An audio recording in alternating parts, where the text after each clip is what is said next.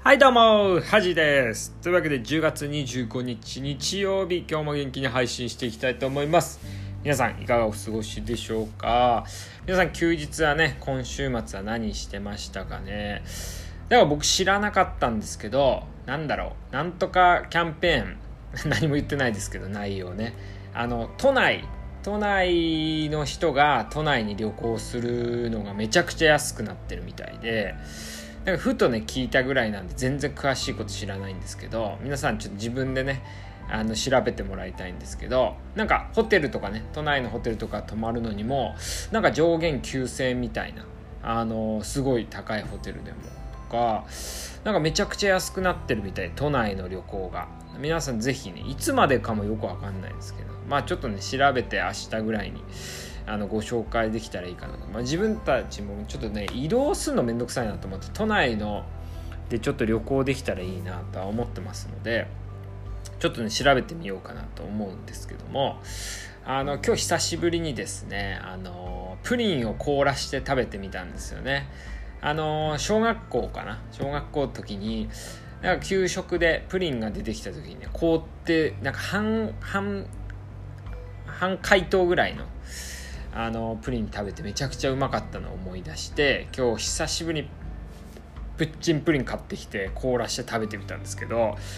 まあ美味しいですしなんかこう昔をね思い出してね、うん、なんか嬉しい気持ちになりましたね。うん。まああと半年ぐらいいいかなって感じなんですけど皆さんもね是非こうちょっと試してみてもらいたいなとは思うんですけどあのこうラジオをやってるとあの話し方とかね話すスピードっていうのはちょっと昔より意識するようになったかなと思うんですけどなんかこう職場で、まあ、昨日なんですけどあの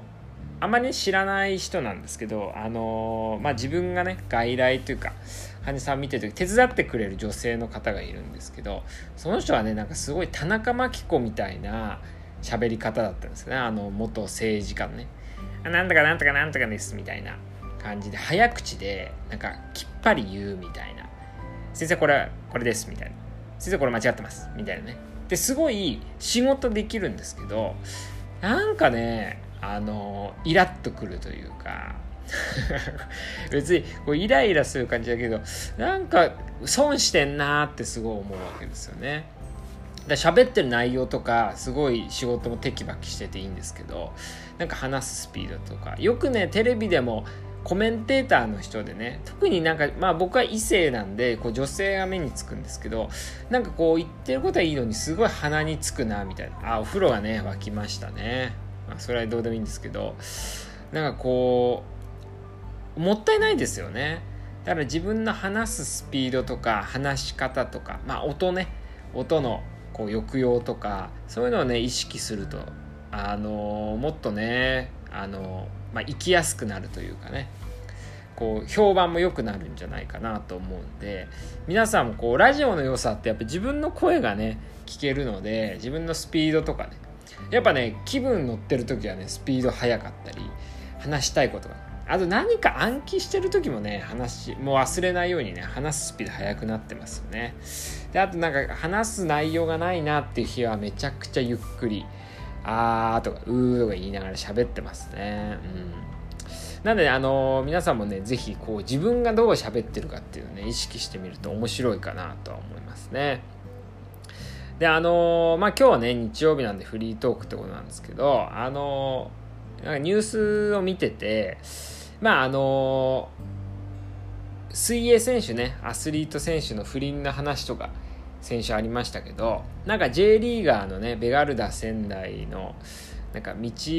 淵選手っていう人がまああの彼女に、ね、DV を繰り返してたってことでなんか解雇されてましたけどなんかこうアスリートとそういうなんか不倫みたいなこととか。まあ DV はね本当に良くないですけど、まあ、暴力事件なんでね。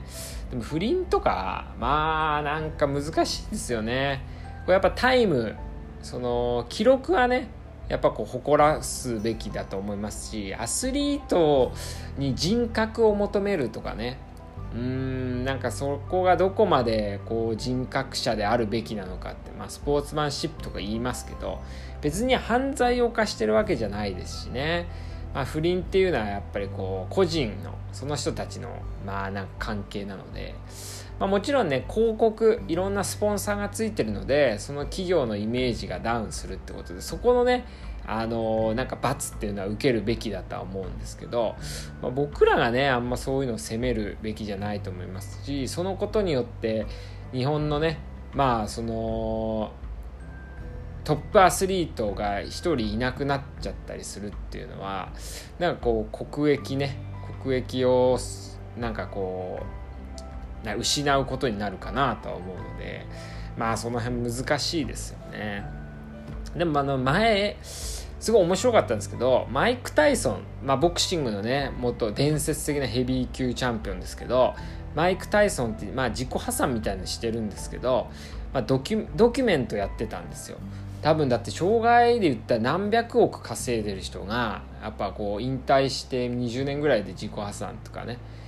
いうのがあってそれなんでそうなってしまったかっていうドキュメントをワウワウかなでやってたんですけどそれめちゃくちゃ面白かったですね。やっぱこうアスリートの方って、まあ、良くも悪くもやっぱりそれしかしてないわけでやっぱこうなんてな社会のあとはねあのお金もやっぱあるんで周りに悪い人も寄ってくるわけですよね。で結局マイク・タイソンは最初のコーチねすごいいいトレーナーがいたんですけどその人が亡くなってその次にあのめちゃくちゃこう人殺しもしてるようなねあの人についたんですよ。トレーナーというかあのこう試合をねマッチさせるように。で結局こう道がねずれていくんですけどまあこの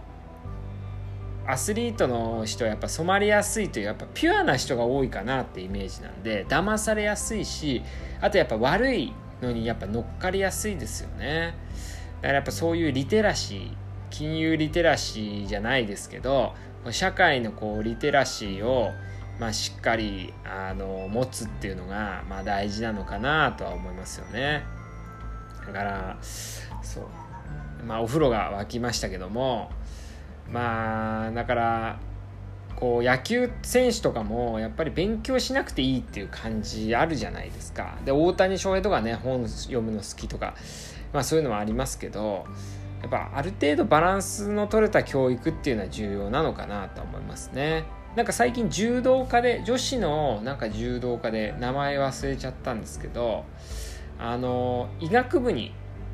なんか入学した今年かな入学したあのオリンピックを狙う女子、まあ、ヘビーヘビー級というか重量級の柔道家がいるみたいなんですけど、